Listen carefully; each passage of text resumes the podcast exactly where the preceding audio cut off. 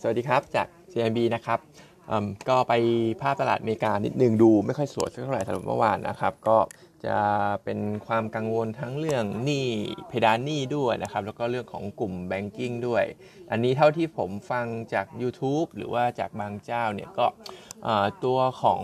First Republic ก็เริ่มมีความน่ากังวลเพิ่มขึ้นเหมือนกันหลัง ถึงแม้ว่าตัวของ JP เนี่ยเขาจะช้อนไปแล้วก็ตามนะครับ เพราะว่าหลักๆที่เป็นปัญหาเนี่ยเหมือนจะเป็นเรื่องของการปล่อยสินเชื่อไปสู่ภาคอสังหาของทางฝั่งอเมริกาเขานะครับ อารมณ์มันจะเหมือนแบบเป็นน่าจะอารมณ์ mini hamburger crisis อะไรอย่างนั้นเลยนะครับที่ผมฟังนะครับแต่ว่าสิ่งที่พอยังอุ่นใจได้บ้างเนี่ยก็คือไอตัวสินเชื่อที่เขาปล่อยไปเนี่ยส่วนใหญ่จะไม่ใช่ subprime เลยนะครับ ส่วนใหญ่จะเป็นพวก prime level หรือว่าลูกลูกหนี้ชั้นดีทั้งหลายหรือว่าเศรษฐีทั้งหลายนะครับ เพราะฉะนั้นตรงเนี้ยก็คงต้องตามดูกันอีกทีแหละว่าใครสิทธิ์ที่เกิดขึ้น วิกฤตที่เกิดขึ้นเนี่ยจะ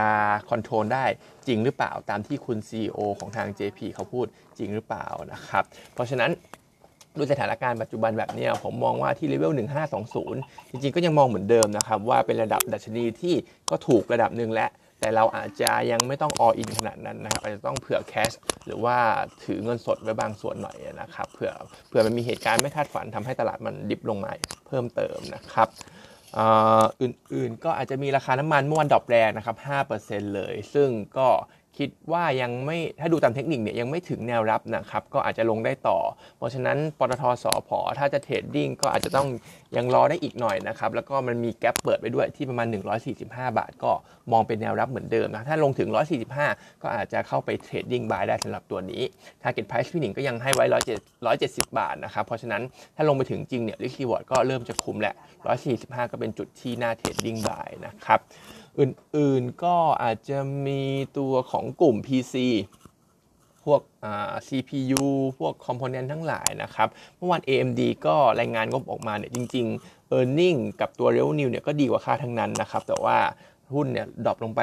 6% after market นะครับ เพราะว่า CEO เนี่ยเขา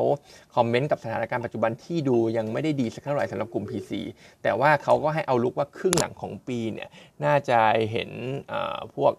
ยอดขายอะไรพวกเนี้ยดีขึ้นกว่าเดิมแบบชัดเจนนะครับ ซึ่งตรงนี้ประจวบเหมาะกับทาง Morgan Stanley เขาก็มีการอัปเกรดตัวหุ้นอย่างเดลเทคโนโลยีขึ้นมาด้วยนะครับ ซึ่งเขาเดลไอ้ Morgan เนี่ยเขาก็บอกว่า PC Market เนี่ย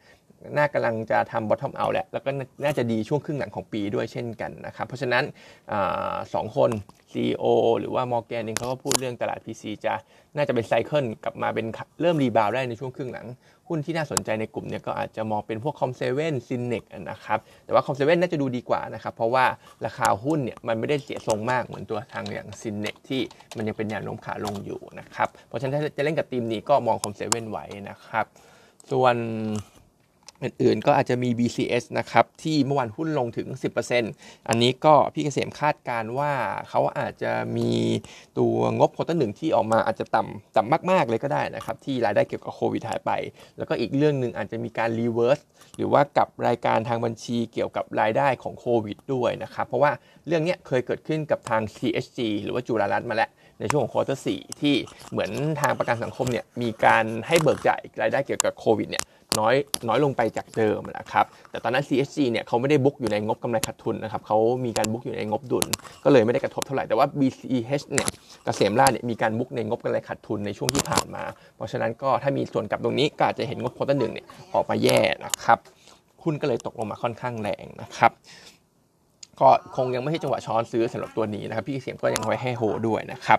อื่นๆอาจจะมีบำรุงราษฎร์อีกตัวหนึ่งมีข่าวว่าจะไปสร้าง greenfield แห่งใหม่ 150 เตียงที่ภูเก็ตนะครับ ซึ่งก็ดูถ้าพูดถึงภูเก็ต greenfield แล้วก็พูดถึงบำรุงราษฎร์ ดูจะเป็น combination ที่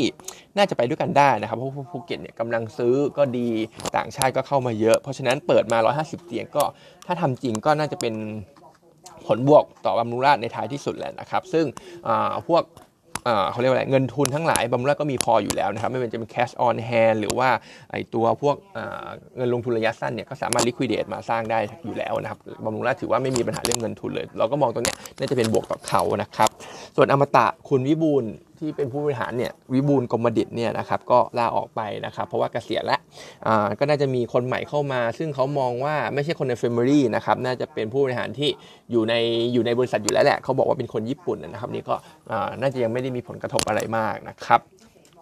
เป็นเป็นเป็นลูกหม้อเขาอยู่แล้วแหละสำหรับคนที่เข้ามาบริหารนะครับ ส่วน paper นะครับ วันนี้มี initiate ตัวหนึ่งนะครับ ก็คือ GPSC อ GPSC เองเนี่ย เรา initiate ด้วยคำแนะนำซื้อนะครับ เพราะว่ามี 2-3 catalyst ด้วยกัน 1 เลย ต้นทุนพลังงานปีนี้ลดลงนะครับ ไม่ว่าจะเป็นราคาก๊าซ ตอนนี้ถ้าดู LNG อะไรพวกเนี้ยราคาลดลงเยอะกว่าปีที่แล้วเยอะนะครับ เพราะว่าฝั่งของยุโรปไม่ได้ขาดแคลนและถ่านหินด้วยเช่นกันนะครับออสเตรเลียผลิต